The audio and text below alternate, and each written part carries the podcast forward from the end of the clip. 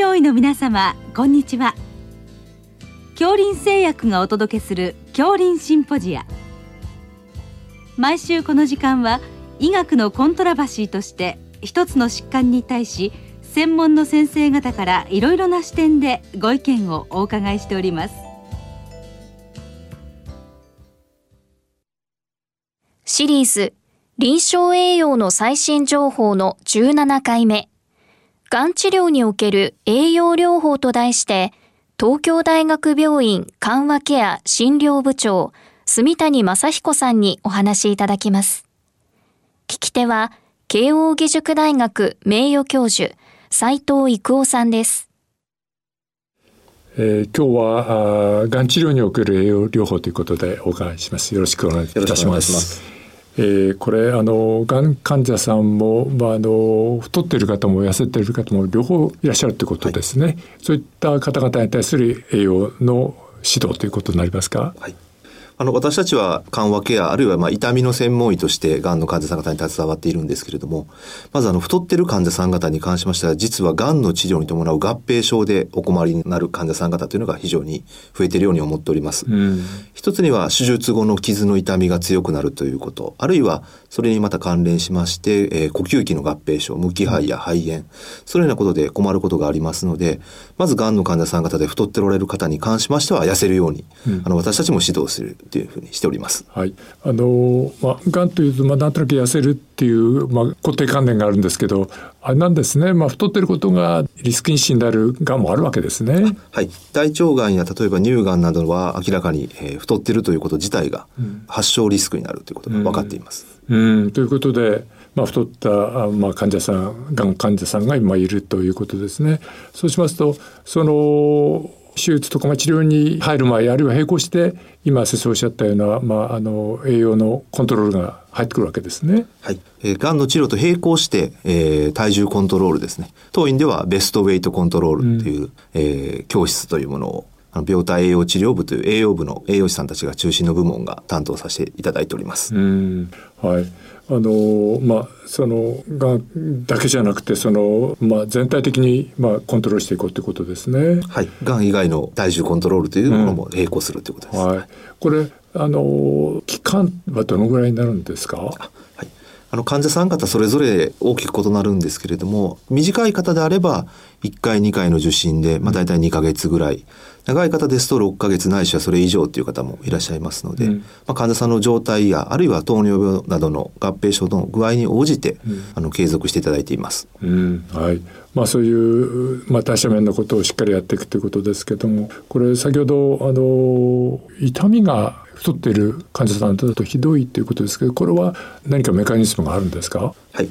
あのいわゆるメタボリックシンドロームと言われるような慢性の全身炎症状態が傷の痛みですね、うん、炎症性の疼痛になりますので、うん、それ自体を悪化させるということが知られております、うん、実はあの私たちが世界で初めて報告したんですがメタボリック症候群に関連するレジスチンという、えー、サイトカインがその痛みを悪化させるということを発見いたしました、はい。ということであのメタボを解消しつつがんを治療していくということなんですね。はい、これ、まあ、運動もやはり重要ですか？はい。あの体重コントロールのためにはあの食事の制限だけではなくまた筋力をしっかりとつけるということが、えー、がん治療の成功にも関連しますので運動療法を私たちが指導することもよくあります。うん。はい。あのそれで、まあ、運動療法、まあ、多分太ってる患者さんは有酸素運動みたいなことですか？はい。あのおっしゃる通りでしてやはりあのある程度長期間ですね、えー、歩いていただくということが一番理想的ではありますが、うん、ただ運動の習慣の全くない、えー、患者さんもいらっしゃいますので、うん、そういった方には簡単なラジオ体操の、えー、指導というところから始めることもあります。うんまあ、そういったものをあのがん治療と並行してやっていくということですね。はいはい、あのまあ、がんは痛いっていうこともあると思うんですけどその場合はどうでしょう？あおっしゃる通りでしてあの私たちは痛みの専門医の立場ですので、うん、痛くて動けない痛くて、えー、運動できないから太ってしまうそういった患者さん方非常にたくさんいらっしゃいますので、うん、まずはしっかりと痛みを取るということが私たちが行っております、うん、その際には、えー、医療用の麻薬オピオイド鎮痛薬を積極的に投与します、なるほど。そういうことで痛みを取って、まあ、あの少し、まあ、元気になってもらって運動してもらうということですね。はい、はい、えー、まずあの太っている場合ちょっと前最初、まあ、意外な感じがしましたけどあのよく分かりました。さてその逆の今度は痩せてる患者さんはどうなんでしょうか、はい。痩せている患者さん方の場合ですと筋量の低下につながっていますので筋量の低下がまた化学療法などの副作用例えば倦怠感や吐き気こういったものの発症に非常にこうリスクであるということが分かっています。従いましてしっかりと食事を召し上がっていただいて筋量を維持する運動して筋量を維持するということを私たちが指導しています。あのこれ、まあ、ある程度年齢高くなると、まあ、フレイルみたいな患者さんも増えるわけですね。はいそういった場合に今のような対策ということですか？おっしゃる通りですね。フレイルになってしまった患者さん方の場合ですと ADL が下がりやすいですので、うん、積極的に、えー、腹筋やあるいは先ほど申し上げた散歩なども体操を取り入れていただくようにしています、うん、あのまあ、高齢の患者さんでも、まあ、できるだけやっていただくということですかね。はい、はい、あのこれはやはりできる患者さんとできない患者さんがいますか？はい。あの、運動のレベルといいますか、強度という観点では、できる方、できない方いらっしゃるんですけれども、うん、簡単な日常生活でできるようなですね、例えば腹筋の簡単な指導であったりとか、あるいは座位、座った状態での体操の指導なども含めますので、そういった運動のレベルですと、まあ、どのような患者さんでもできるかというふうに思っております。はい。あの、ということで、えー、痩せていると、あの、患者さんがまあ治療でやはり不利な点っていうと、えー、化学療法ですか？はい。化学療法に伴う、うん、えー、倦怠感吐き気の増強ですね、うん、と先ほど申し上げました手術の場合にもやはりフレイルの患者さんは、うん、あ新種の大きな手術ができなくなると。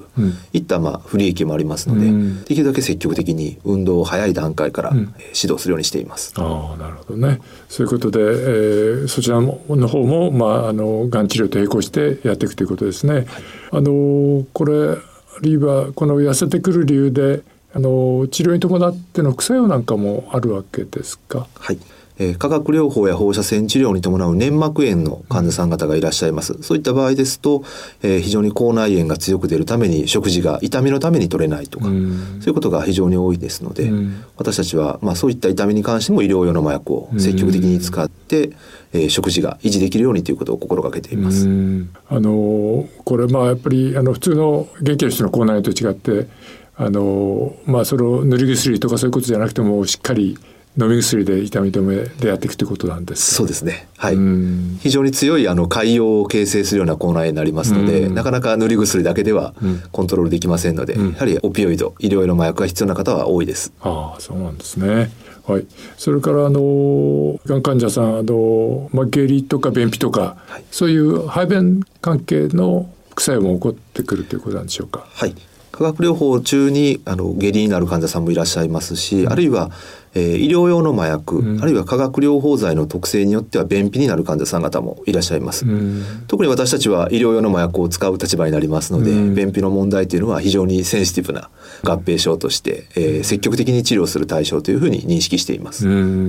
の便秘になるとやはり、まあ、お腹が苦しんで食べられなくなってしまうということでしょうか？はい、おっしゃる通りです。えー、これどういった治療を先生は今やってらっしゃるんですか？はい、まずあのマグネシウムの製剤のような還元剤の場合ですと、まあ、いわゆる膨張性の、えー、還元剤の場合には、うん。えー、便の排便回数は確保できたとしてもお腹が張って苦しいという症状が出ますので、うん、そういった便秘の患者さんの場合には薬剤の変更というのを行っています。うん、また医療用の麻薬の場合にはそれに特化した、うん、まあ、特異的な阻害剤の還元剤が現在スインプロイクというのが出ておりますので、そういった薬剤を積極的に併用することによって、えー、便秘の改善につなげるようにしています。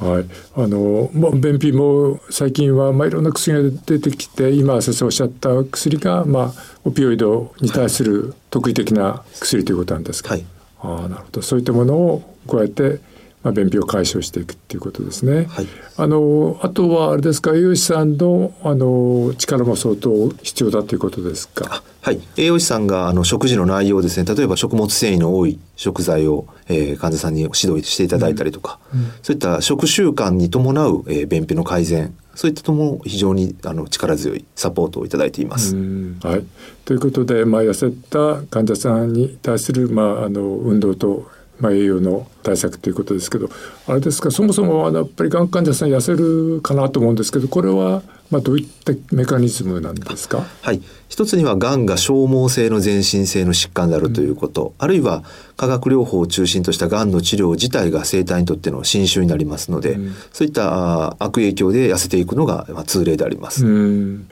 はい。まあ、そういったことで痩せていってあの、まあ、痛いことも、まあ、あるんでしょうね。はい痛くてあの食事が取れないっていうのが非常に多い患者さん方の訴えでありますので、うん、しっかりと痛みを取ることが重要であると考えています。何よりもその痛みに対する対策ですね。であのまあ今日のお話から過ぎて今日のお話ではまああれですね。あのそういったあの代謝面の管理で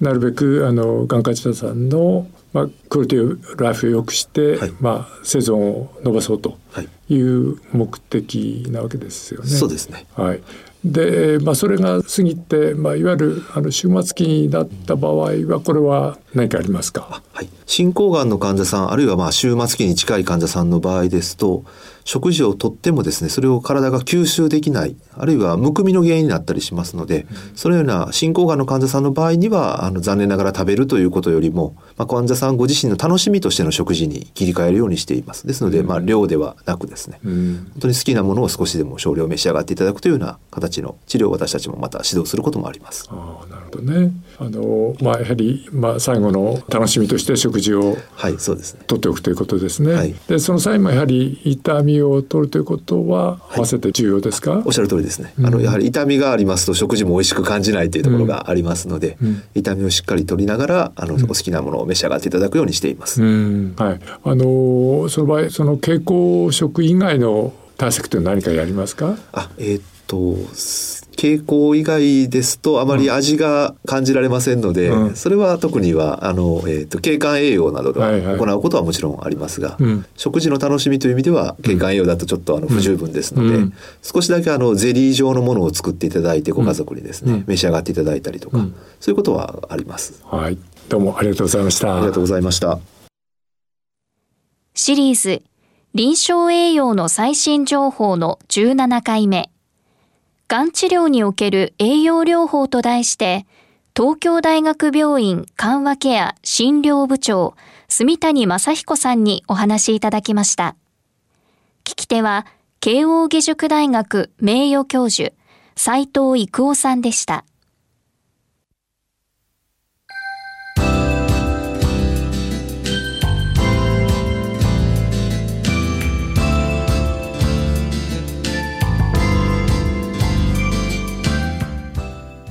それでは恐林製薬がお送りしました恐林シンポジア。来週をどうぞお楽しみに。